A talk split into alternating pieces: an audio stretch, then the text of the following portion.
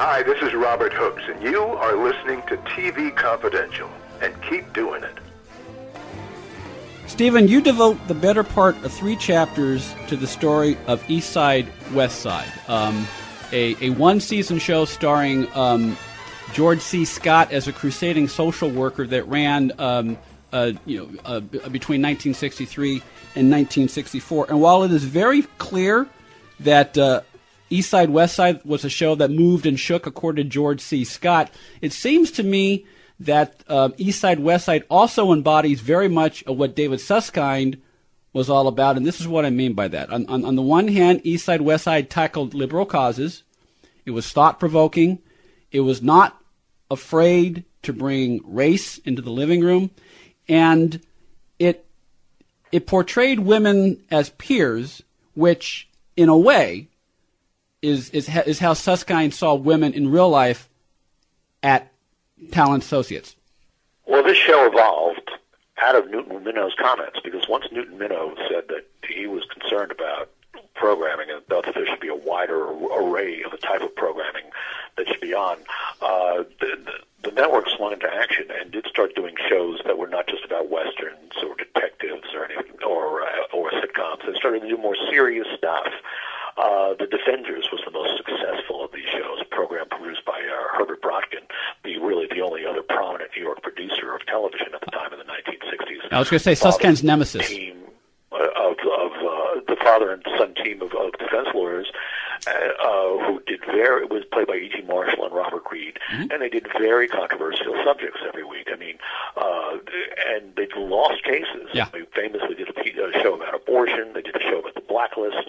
They did shows about um, insanity defenses and, and uh, all sorts of interesting, complex legal issues, and uh, and it did very well uh, with uh, with audiences, and, and uh, the networks wanted more of that.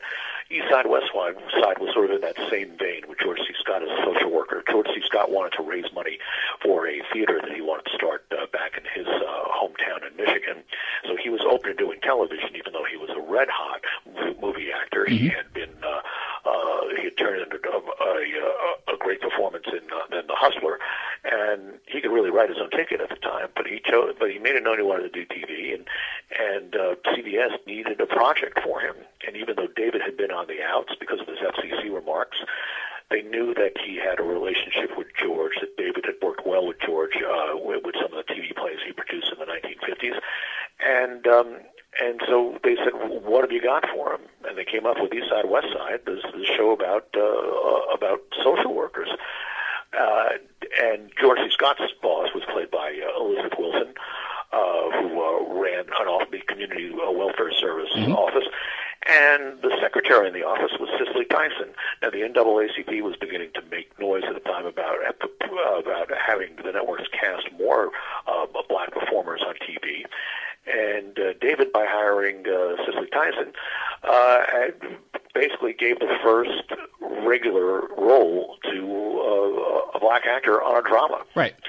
And um, and it was pretty earth-shaking, it turned out, for many reasons that are pointed out in, in, in the couple of chapters on the show uh, in the book.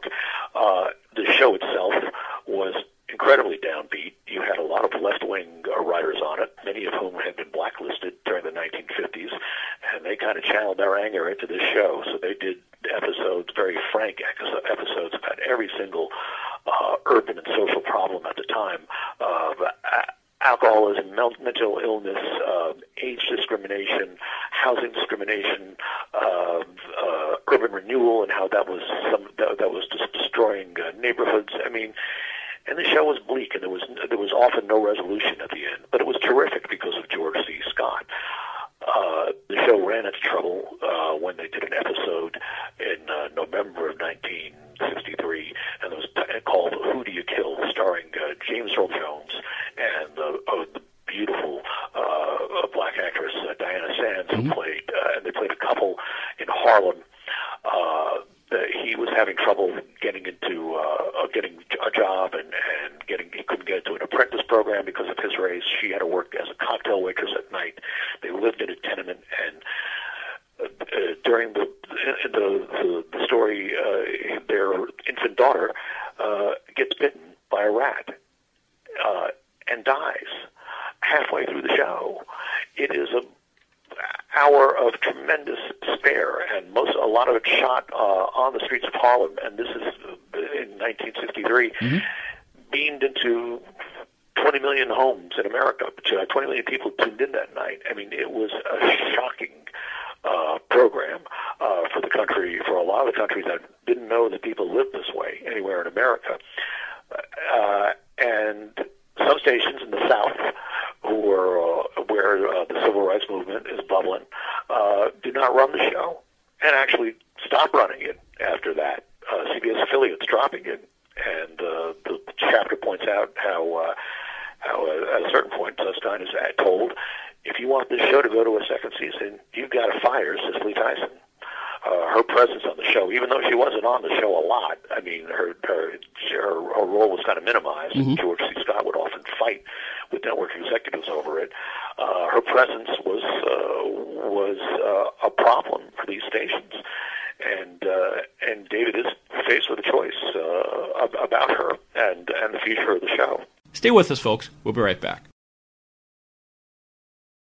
We, we we talked a little bit about how the show changed a couple weeks back when we had our mutual friend Stephen Bowie on this program, uh, Steve. But um, and and as in, in, to make the story short, uh, in in, the, in mid-season, um, Scott's character went from being a crusading journalist to working for a a, a congressman played by Lyndon Childs, and um, Cicely Tyson was you know was uh, was was dropped from the cast. Although, uh, and you talk about this in the book. Even though Tyson left the show in the middle of the show's only season, apparently Scott wanted to bring her back if, in the event, they got renewed. Um, that wasn't that isn't quite what it says. George was very headstrong, mm-hmm. and very he, he owned a piece of the show, yeah. and he was very good.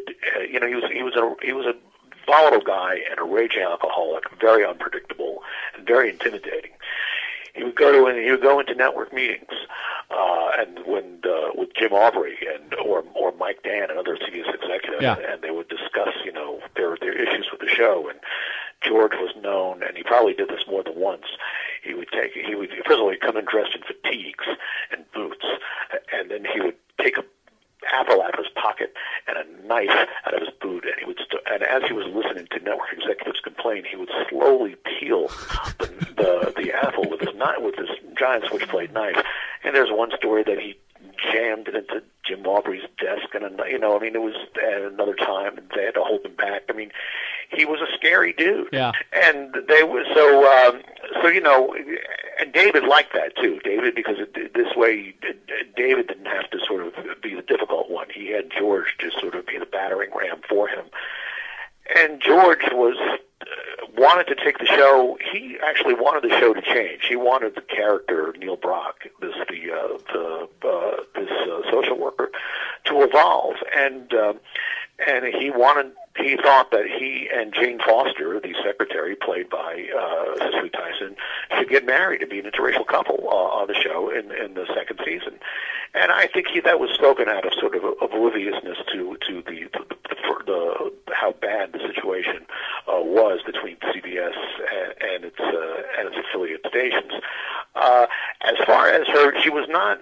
She she did appear in uh, in one of the last six episodes after Neil Brock had changed jobs to mm-hmm. become to uh, work for the congressman, and you do see them walking arm in arm in, in one scene at the end. I mean, obviously, uh, to me, the, it to communicate the, the notion that uh, that he that there was that there that they wanted to pursue a, a real relationship here, of the first real interracial romance on, on network television.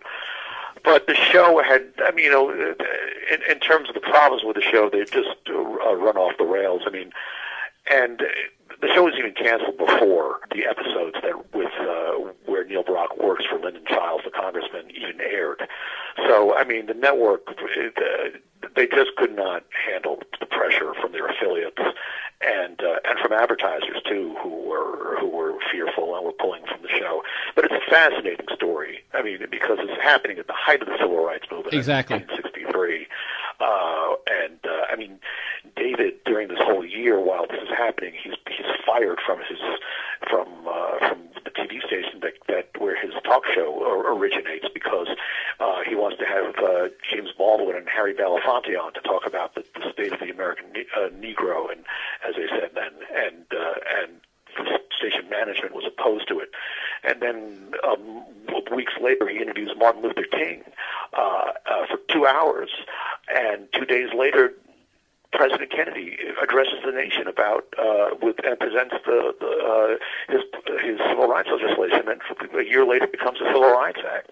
I mean, so it's a lot of things that are sort of playing out here at the same time, and it was it was it's uh, it was a, a, a fascinating time in American, uh, and uh, I don't think anyone's really looked at it from a T V perspective before, and that's what I really tried to do uh, in the book.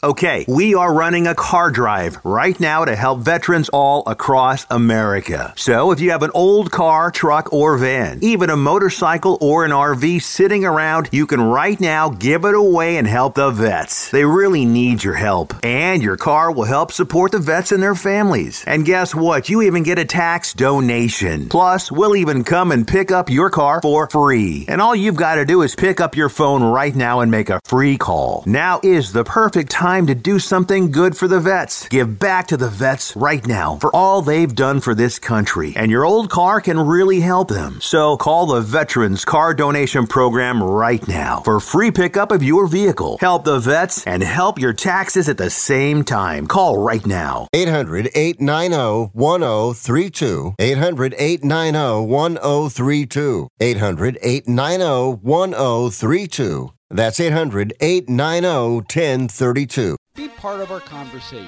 If you like what you hear, have thoughts on this week's program, or have an idea for a future edition of T V Confidential, we'd love to hear from you.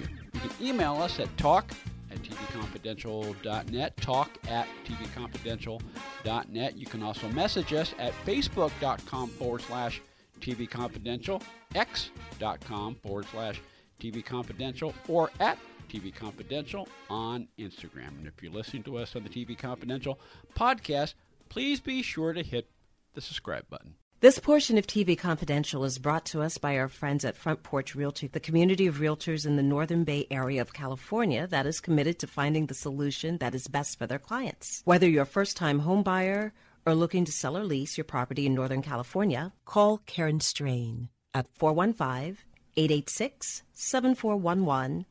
Or visit front porch realty group dot com for more information on how they can help you.